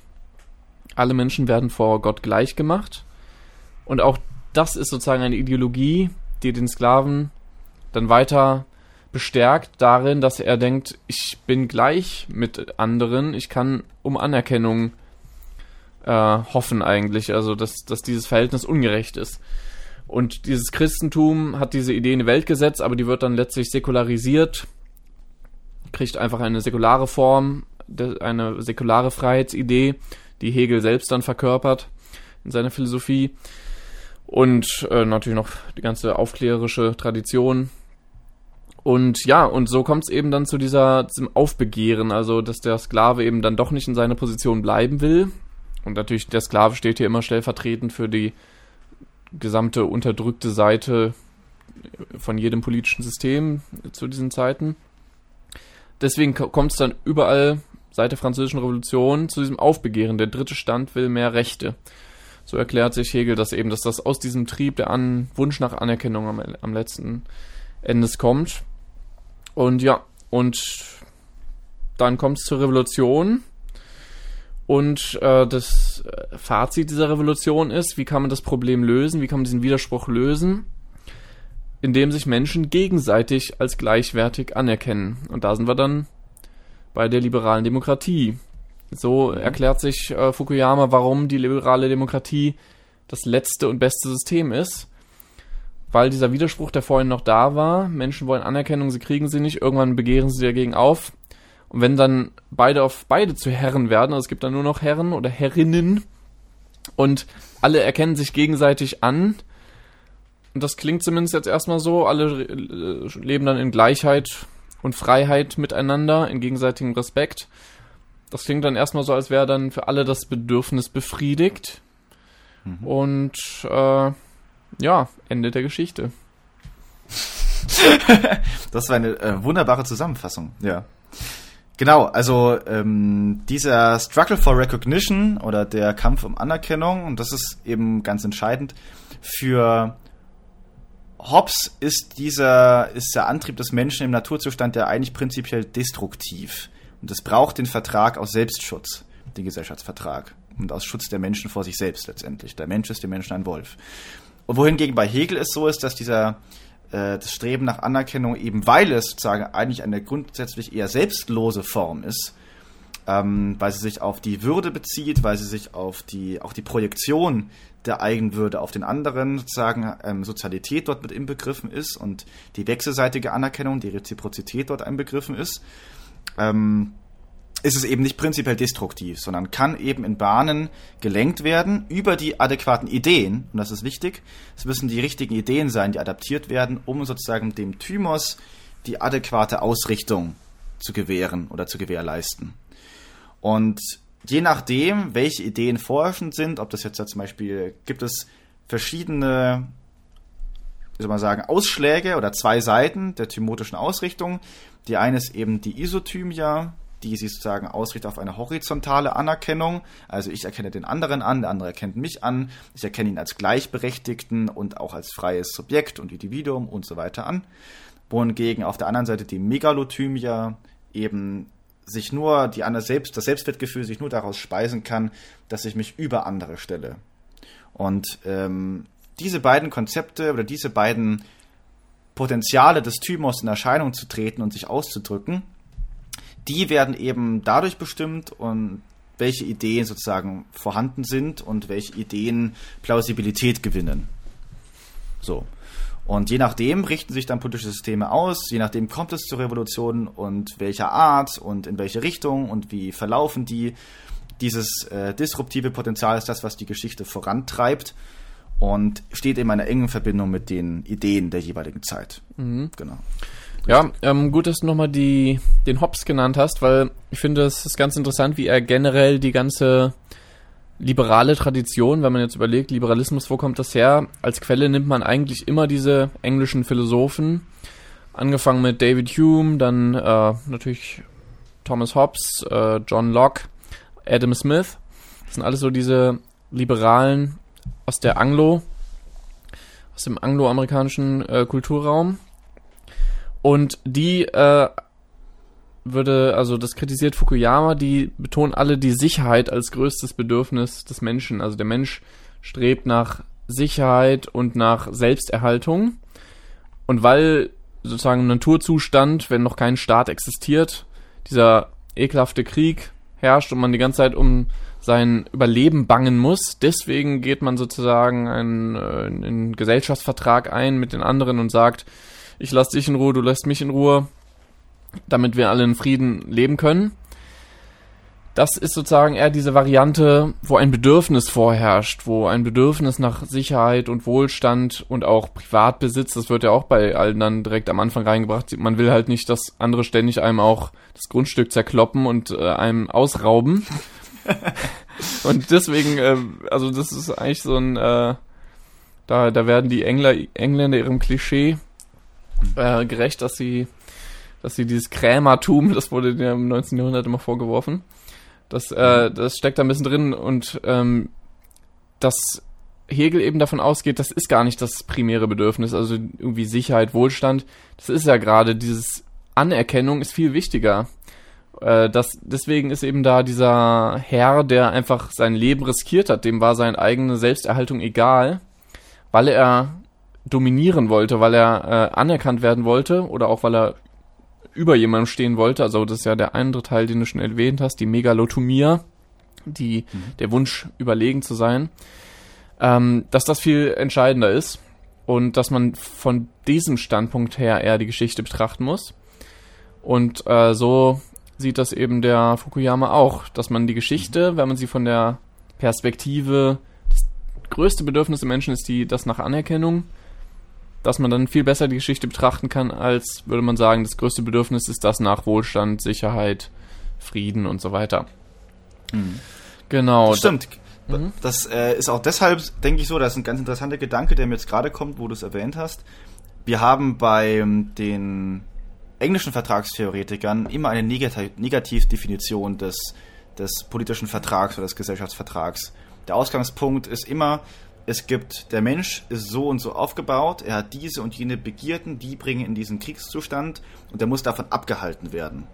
Wir haben also ein Negativ, äh, eine Negativdefinition des, Stra des Staates im Sinne von Staat ist Abwesenheit von zum Beispiel diesem Naturzustand, von inneren, von Binnenkonflikten in Ländern und so weiter. Und auf der anderen Seite haben wir eben jetzt diese hegelianisch geprägtere Richtung, wo wir einen Positivbegriff äh, haben im Sinne von, im Staat erfüllt sich erst dieses ursprüngliche Bedürfnis. Das heißt, wir haben einmal die Versagung der Begierden auf der, in, bei den Vertragstheoretikern und wir haben eine Positivformulierung einer Bedürfniserfüllungsaussicht, die der Mensch bekommt. Und vielleicht kann auch deshalb sozusagen Fukuyama überhaupt vom Ende der Geschichte sprechen, weil er eben auch, wenn die liberale Demokratie dieses Bedürfnis am besten formulieren und ansprechen und befriedigen kann, diese Sehnsucht nach Anerkennung, dann ist sie eben auch ein positiv begriffenes Staatskonzept und keine Negativdefinition. Und deswegen kann sie für sich stehend das Ende der Geschichte sein, wohingegen alle anderen nur verschiedene Negativdefinitionen sind, die austauschbar sind weil sie letzt alles, letztendlich alle immer wieder nur auf das Ich, das begierten Ich des Urmenschen verweisen. Ja, interessanter Ansatz. Also für mich war das sowieso auch ein bisschen neu, eben mal wirklich äh, Liberalismus von Hegel her zu erklären. Also mhm. wenn ich ja, von Liberalismus gelesen habe, habe ich das immer von den englischen Theoretikern her gehört. Hobbes als Begründer, äh, natürlich John Locke als Begründer, gerade vom amerikanischen System. Das also die amerikanische Verfassung ist ja wirklich äh, geprägt von John Locke ganz klar, weil, weil die hm. äh, Vertragsschreiber ähm, sozusagen wirklich ähm, Locke gelesen haben. Mhm. Und ja, das mal von, von Hegel her zu erklären, äh, mhm. das war mir jetzt neu. Also wird sicher irgendwelchen politischen Ideengeschichtlern nicht neu sein, aber ist trotzdem was Seltenes, dass man das mal so rum aufzieht. Mhm. Ähm, genau, vielleicht nochmal jetzt die Unterscheidung, die entscheidende Unterscheidung von Isothymia und Megalothymia. Mhm. Ich weiß nicht genau, wie man es betont, aber es gibt sozusagen innerhalb des Thymos, also immer innerhalb des Drangs nach Anerkennung, des Kampfes um Anerkennung zwei Richtungen, eben die Isothymia und die Megalothymia. Die Isothymia ist am ehesten die liberale, liberal-demokratische Thymia, die hier vorherrscht, nämlich man will der Wunsch gleich als gleichwertig anerkannt zu werden. Also ich will genauso viel haben wie der andere, ich will genauso viel wert sein wie der andere. Das ist so das, glaube ich, auch was die gängigste Überzeugung auch in unserem Alltag ist, oder? Wenn man jetzt so den Durchschnittsbürger fragt einer westlichen Demokratie, dann ist so das die Thymia, die entscheidend ist. Ich will gleichwertig wie die anderen sein, auf einer Ebene. Also da ist eher der Wunsch ähm, nach Gleichberechtigung wird gerufen. Während die Megalothymia etwas ist, was uns sehr, was sehr abschätzig betrachtet wird. Das ist irgendwie ekelhaft, wenn das jemand will. Nämlich die Megalothymia ist, man will besser als andere sein, man will größer, großartiger als andere sein, weil man will mehr Anerkennung als sie haben. Man will vielleicht herrschen über andere, man will dominieren. Also das ist die Megalothymia ist auch eine Form, man will auch eine Form von Anerkennung, aber nicht einfach nur gleichwertig, sondern höherwertig. Und die Megalothymia ist deswegen eine sehr vordemokratische Form der Thymia, wenn man so will, weil das ist das typisch aristokratische Modell. Die Aristokratien, also alles vor der französischen Revolution, da waren ja eben diese, dieser Adel, der als was Besseres gelten wollte oder ja, die Herrenmenschen bei Nietzsche meinetwegen, die eben sich für, für das Bessere halten als andere und was für was Besseres definieren und andere dagegen abwerten als etwas Schlechtes. Das heißt, ähm, das ist dieses andere Bedürfnis und da kommt eben der interessante Twist dann rein. Beides ist unser Bedürfnis als Menschen. Fukuyama sagt ganz klar, es gibt manche, denen reicht ist gleichwertig anerkannt zu werden. Aber es gibt immer einige, die wollen, die haben diesen Drang, besser sein als andere. Und wie geht man damit jetzt um? Weil das ist für ihn so ein bisschen der entscheidende Moment, wo man Zweifel haben könnte, ob die liberale Demokratie wirklich die letzte Form ist, das letzte politische System, weil sie eben diesem Drang nach Megalothymia vielleicht nicht mehr genug nachkommt, weil dieser Drang unterdrückt wird oder versucht wird, äh, ihn abzuschaffen. Mhm. Genau, das ist ein wesentlicher Teil der Kritik äh, von ihm dann auch an Hobbes und Locke, dass sie sozusagen den Thymus aufgrund dieser Ausschlagrichtung, die der Thymus nehmen kann, verbannen aus ihrem Konzept. Ja? Und der muss eingeschränkt werden, der muss weggeschnitten werden, operativ entfernt werden. Ähm, und es kommt dann in der Tat darauf an, wie, in welche Bahnen oder wie kann können diese beiden Pole des Timos verhandelt werden in einer modernen, in einer modernen Gesellschaft. Und ein Hinweis, oder gibt ein paar Hinweise darauf, explizite Hinweise darauf, wie das geschehen kann. Also die Isothymia formuliert sich, so habe ich das zumindest jetzt halt interpretiert, bei ihm formuliert sich vor allem auf dieser politischen Ebene der gleichberechtigten Subjekte, der ähm, Bürgerschaft, der, des, der Rechtsstaatlichkeit, der Gleichheit vor dem Gesetz und so weiter. Genau. Und die, dort formuliert sich die Isothymia als sozusagen das, als die Grundlage. Und dann gibt es sozusagen verschiedene Teilbereiche in der Gesellschaft, prominenterweise die Ökonomie. Aber ich habe jetzt auch an sowas gedacht wie zum Beispiel Sport oder Musik oder Kunst, also das, was man unter dem, unter dem Begriff Kultur dann auch fasst. Ähm, dort kann sich die Megalothymia Bahn brechen. Ja, wenn wir jetzt an die Die, die Extravaganz der künstlerischen High Society denken oder wenn wir an ähm, die Vehemenz, mit der zwei Box-Champions aufeinander eindreschen und sich fast, fast zu Tode prügeln. Da ist der Thymus ja voll am Werk sozusagen, auch bildhaft am Werk. Ähm, wenn sich das ins Gedächtnis ruft, dann muss man sagen, es muss vielleicht dann auch darum gehen, diese Thymos-Arenen zu schaffen, je nachdem, welcher Pol jeweils durchschlägt. Und sozusagen die, die isotomische Arena ist das politische und die megalothymische Arena ist dann die kulturelle Sphäre und die Ökonomie. Dort ja. kann das sinnvollerweise sich bahnbrechen. Genau, richtig. Also ähm, das ist eben das, was er anspricht, dass die liberale Tradition hat in der Tat versucht, den Megalothymus diese Richtung zu zähmen oder möglichst abzuschaffen. Eigentlich ist unser gesamtes politisches System voll mit Mechanismen, die versuchen zu verhindern, dass der Megalothymus sich durchsetzen kann. Darunter ist eben die Gewaltenteilung natürlich zu zählen, Checks and Balances.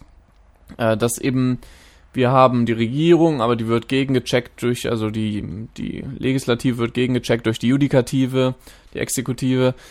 Ist eine weitere Gewalt, die Medien sind wiederum eine vierte Gewalt, möglicherweise, die da irgendwie gegengreift. Also es wird Macht und Gegenmacht erzeugt.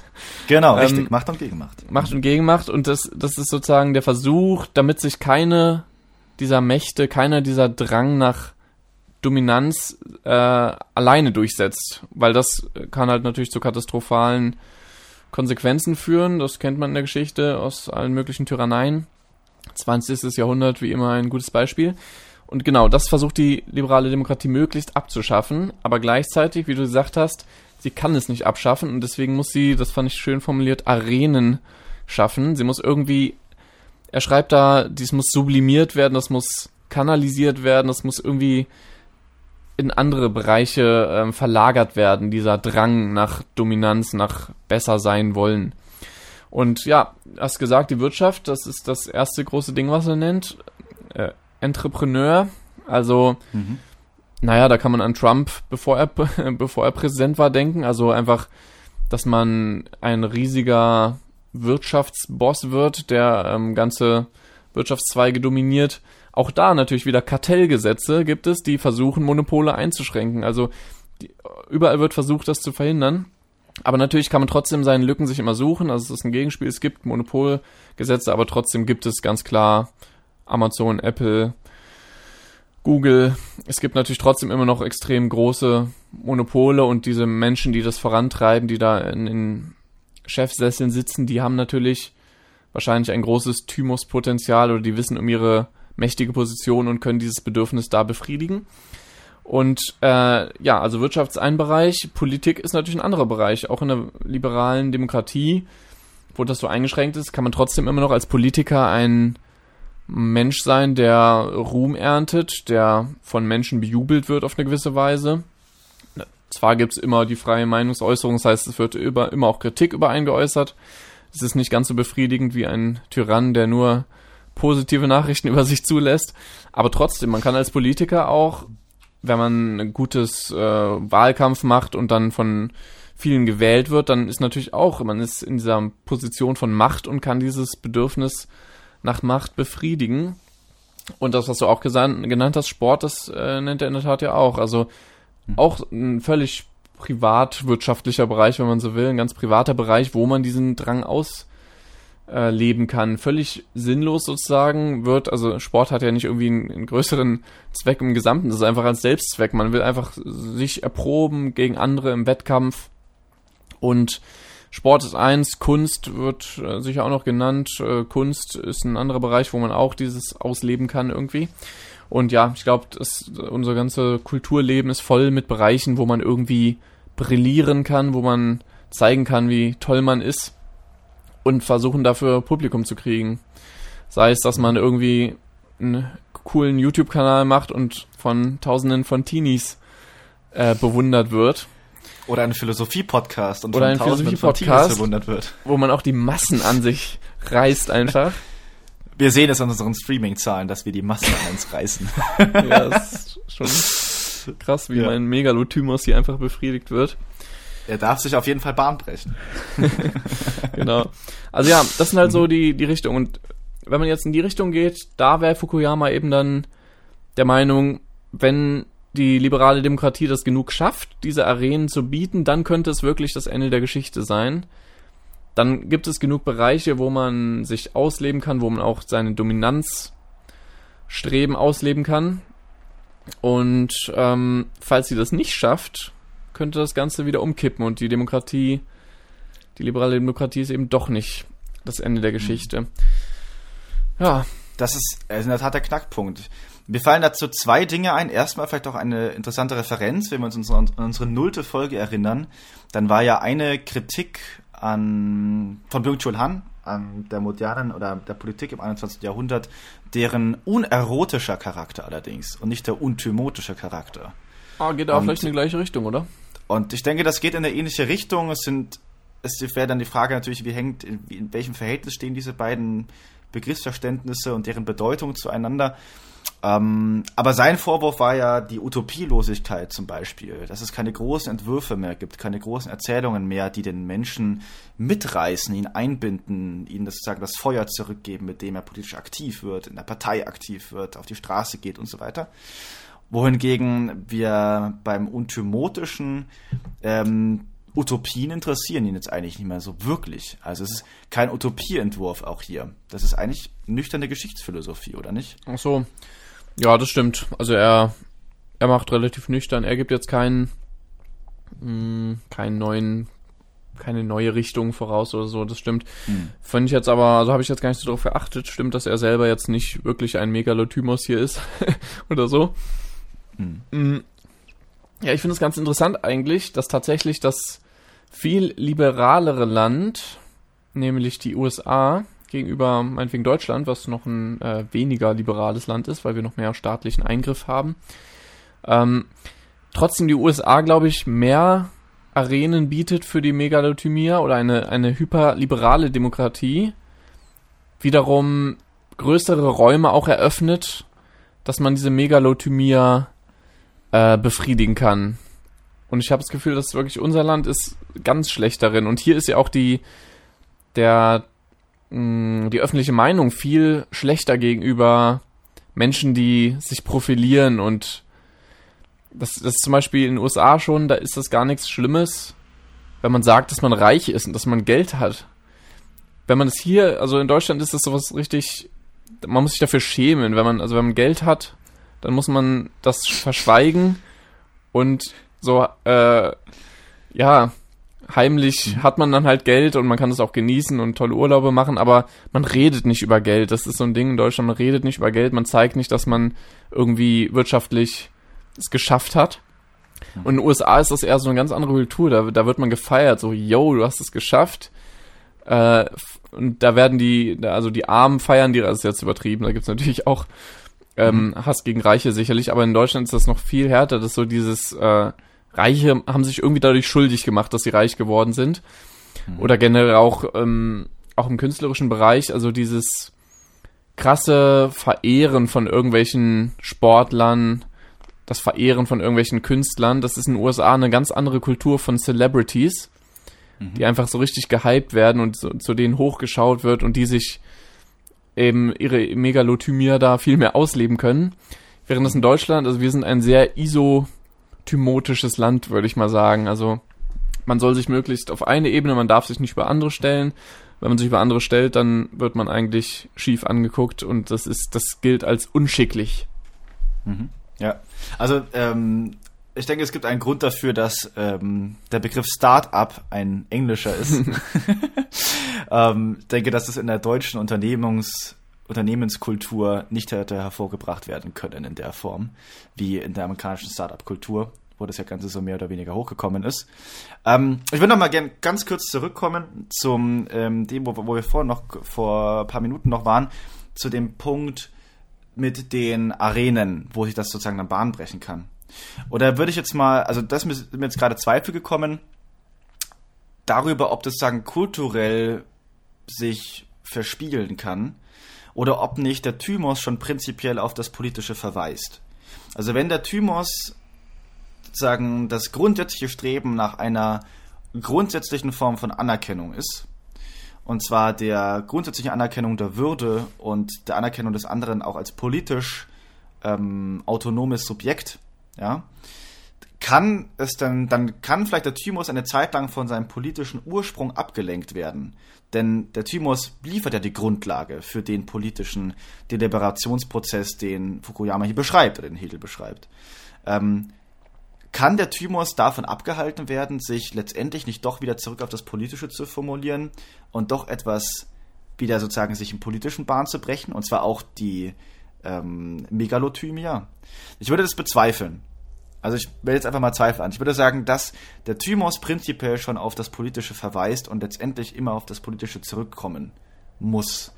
Es gibt sozusagen Ablenkungsmöglichkeiten, Vertröstungen, aber letztendlich hat es einen politischen Kern. Also, Oder wie würdest du das sehen? Verstehst du das jetzt richtig? Du überlegst, ob der Thymos in so einem rein privaten Sektor also dass es natürlich einen Thymus gibt, der so im privaten Sektor befriedigt wird.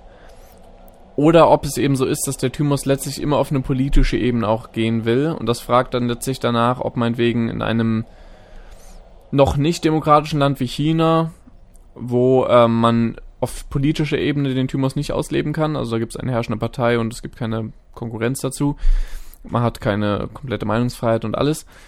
Und natürlich kann man aber trotzdem ja als äh, in der Wirtschaft kann man seinen Thymus ausleben, weil es immerhin eine gewisse Liberalität gibt.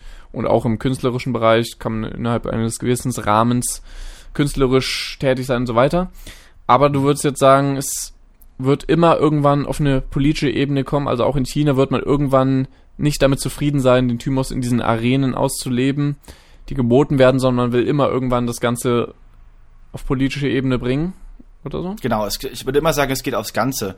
Also auch insofern, der Thymus ist ja die grundsätzliche Triebkraft nicht nur deswegen, weil äh, man immer Anerkennung fordert, sondern auch, weil der Thymus die Grundlage ist für das Streben danach, die Bedingungen für Anerkennung mitzugestalten. Und, ja, und damit auch ganz entscheidend die Bedingungen, die strukturellen, die institutionellen Bedingungen für die eigene Anerkennung mitzugestalten und für die Anerkennung anderer aus der Thymus Projection heraus, die wir ja schon hatten. Ja. Und wenn ich sozusagen das mit einbeziehe und in Rechnung stelle und der politische Raum ja genau der ist, in dem diese Anerkennungsbedingungen, oder können wir jetzt halt gehen über ähm, Lohnerhöhungen, Mindestlohn, Grundeinkommen, aber auch so Fragen wie Asyl, Migration, ähm, oder Umgang oder Sozialhilfe. Ja, das sind alles Bereiche, die davon betroffen sind. Sind alles Verhandlungsräume für die Festlegung von Anerkennungsbedingungen. Und das wäre dann eigentlich das Politische. Das Politische ist der Raum, derjenige Diskurs, in dem es um, um Anerkennungsbedingungen geht und die Verhandlung über die Festlegung bestimmter, mh, hm, bestimmter Festlegungen. Genau. Und wenn das der Kern des Thymos ist, indem er sich Bahn bricht, indem er politisch die, die Weltgeschichte gestaltet, dann würde ich sagen, wenn das auch die Grundkonstante ist, die Fukuyama selbst hier sieht, warum sollte die sich auf einmal davon abhalten lassen, dieser Motor weiterhin zu sein und sich auch die Megalothymia sich bloß im kulturellen Bereich Bahn brechen? Das scheint mir nicht ganz plausibel zu sein, einfach. Ja, aber das wäre doch genau in seinem Sinne, oder? Das also. Das wäre in seinem Sinne, natürlich. Genau, also, aber das scheint mir nicht plausibel so zu sein. Ach so. Das, also, aus seinem Konzept des Thymos heraus. Ah ja, also ich glaube schon, dass, dass sein Thymus-Konzept letztlich sagt, dass, dass sich immer im politischen äh, manifestiert der Thymus. Also jedes mhm. Land, was noch nicht politische Liberalität erreicht hat, dort mhm. wird irgendwann die Bevölkerung aufbegehren und das verlangen. Das ja? auf jeden Fall, das auf jeden Fall. Und ähm, ja, das ist eben das auch, was dann zu diesem, zu dem Ende der Geschichte ja deswegen führt. Ich glaube, wir haben ja in diesen Tagen gerade in Belarus, Weißrussland, da haben wir gerade ein Beispiel, was äh, Fukuyama sehr zuspielt. Der Weißrussland, äh, Lukaschenka, ähm, Luk Lukusch, Lukaschenka, so heißt er, glaube ich, ne? Der Präsident äh. seit vielen Jahren autoritär regieren, das ist ja so die, die letzte Diktatur Europas, heißt es immer. Ähm, genau, die struggelt gerade for recognition, die Bevölkerung bei ihm, kann man sagen. Weil also das, was wir, was wir beim arabischen Frühling, der ja wieder umgekippt ist, aber mhm. was wir da hatten, das findet ja da jetzt statt. Also das sind Menschen, die diese Wahl nicht hinnehmen wollen, die nicht anerkennen wollen, dass er äh, schon wieder Präsident wird, wo irgendwie offensichtlich ist, dass er keine Opposition zulässt, dass er die Wahl wahrscheinlich gefälscht hat. Also das würde alles ihm zusprechen und das wäre auch den Prozess, den er für die gesamte Welt ja sehen würde, warum es zum Ende der Geschichte kommt, warum alle die Demokratie annehmen, weil überall, selbst wenn es sich noch über Jahre hinaus ver verzögert, irgendwann werden die Menschen ihre Freiheit einfordern, sie wollen anerkannt werden als Bürger, die mitgestalten dürfen in der Politik. Mhm. Und ähm, ja, weil sie das eben wollen, kommt es dann irgendwann zu einer Revolution oder zumindest radikalen Reformation des Systems. Und ähm, werden wir mal sehen, ob das da auch der Fall ist, ob das in China die nächsten Jahre der Fall sein wird. Mhm. Und ja, äh, das ist so viel, weil wir ja so weit in der Zeit schon fortgeschritten sind, würde ich vorschlagen, dass wir den weiteren Fukuyama-Diskurs auf eine nächste Folge verlagern, oder? Wir sind jetzt beim Ende der Geschichte angekommen. Das Wir ist Ende Weg, der er Geschichte, beschreibt. das Ende ist der Geschichte angekommen. Genau. Genau. also, das kann man, können wir ruhig machen. Dann reden wir das nächste Mal auf jeden Fall noch darüber, ob das, also, was er jetzt selber noch für Zweifel daran hat. Also, wir haben jetzt noch nicht darüber gesprochen, über die Phänomene religiöser Fundamentalismus oder generell Religion, Nationalismus, was das mit diesem Thymos zu tun hat. Und wir haben auch noch nicht gesprochen über den letzten Menschen, Mhm. sein letztes Kapitel, der ja auch noch eine Perspektive ist und der dann wirklich äh, fragt, wollen wir denn, dass die Demokratie, die liberale Demokratie das Ende der Geschichte ist? Wollen wir das wirklich? Oder ist das vielleicht etwas, was die Menschlichkeit vernichtet? Alles, was den Menschen ausmacht, vernichtet. Nietzscheanischer äh, Ausbruch hier zu Ende dieser Folge. ja, da werden in der Wunderbar. nächsten Folge viele von kommen, glaube ich. Oh ja, wunderbar. Ach, da freue ich mich drauf. Da, freu ich, da bin ich doch jetzt schon gespannt drauf. Ja, Ähm, was war da? genau. Wir haben, wir haben richtig, wir haben richtig, ähm, ich fand, wir waren so richtig sachlich heute. Wir haben so richtig brav und Stück für Sehr, Stück. sehr nüchtern. Nüchtern sehr diskutiert. Diszipliniert. Letztes Mal Ja. waren wir irgendwie, waren wir ein bisschen lebendiger. Vielleicht hätte ich mir meinen, meinen Kaffee reinpfeifen sollen, damit ich wieder so ein hyperaktives Flummi-Wesen werde. Das ist, auf jeden Fall immer, immer eine Freude, egal in welchem Gemütszustand dich befindest. Auf jeden Fall. Also, ähm, ich kann nur sagen, das Buch hat sich wie, wieder mal gelohnt zu lesen. Ein weiterer Klassiker. Wir werden Definitiv, natürlich auch ja. noch darüber reden müssen, wie der jetzt zu Huntington steht. Also sind die wirklich Mhm. der große Widerspruch zueinander, wie oft gesagt wird, also dass Huntington und Fukuyama so genau das Gegensätzliche sind, oder kann man die durchaus ergänzend lesen, weil ich finde, so absolut gegensätzlich sind sie gar nicht. Also man kann sie durchaus aneinander anschließend sehen, ineinander greifend. Also das betont ja auch Fukuyama selbst im Nachwort, da geht auf Huntington ein. Das können wir nächstes Mal auch noch besprechen. Ähm, ja, Genau. hast du noch was Also zu das sagen? Ich, äh, ich fand es äh, wunderbar wieder einmal. Ähm, ich freue mich auf nächstes Mal auch die Parallele zu Huntington aufzumachen, ein bisschen in die Rezension, die Kritik auch daran hineinzugehen. Sicherlich interessant für uns und für alle da draußen, die uns zuhören, ist natürlich, was machen wir jetzt eigentlich mit seinem Nachwort, das er 17 Jahre später hinzugefügt hat, nach der ganzen harschen Kritik teilweise, die er bekommen hat. Ähm, ja, und freue mich, dass wir auch nächstes Mal weitermachen mit diesem hoch umstrittenen Buch und diesem hoch umstrittenen Autor mit seinen hoch umstrittenen Thesen.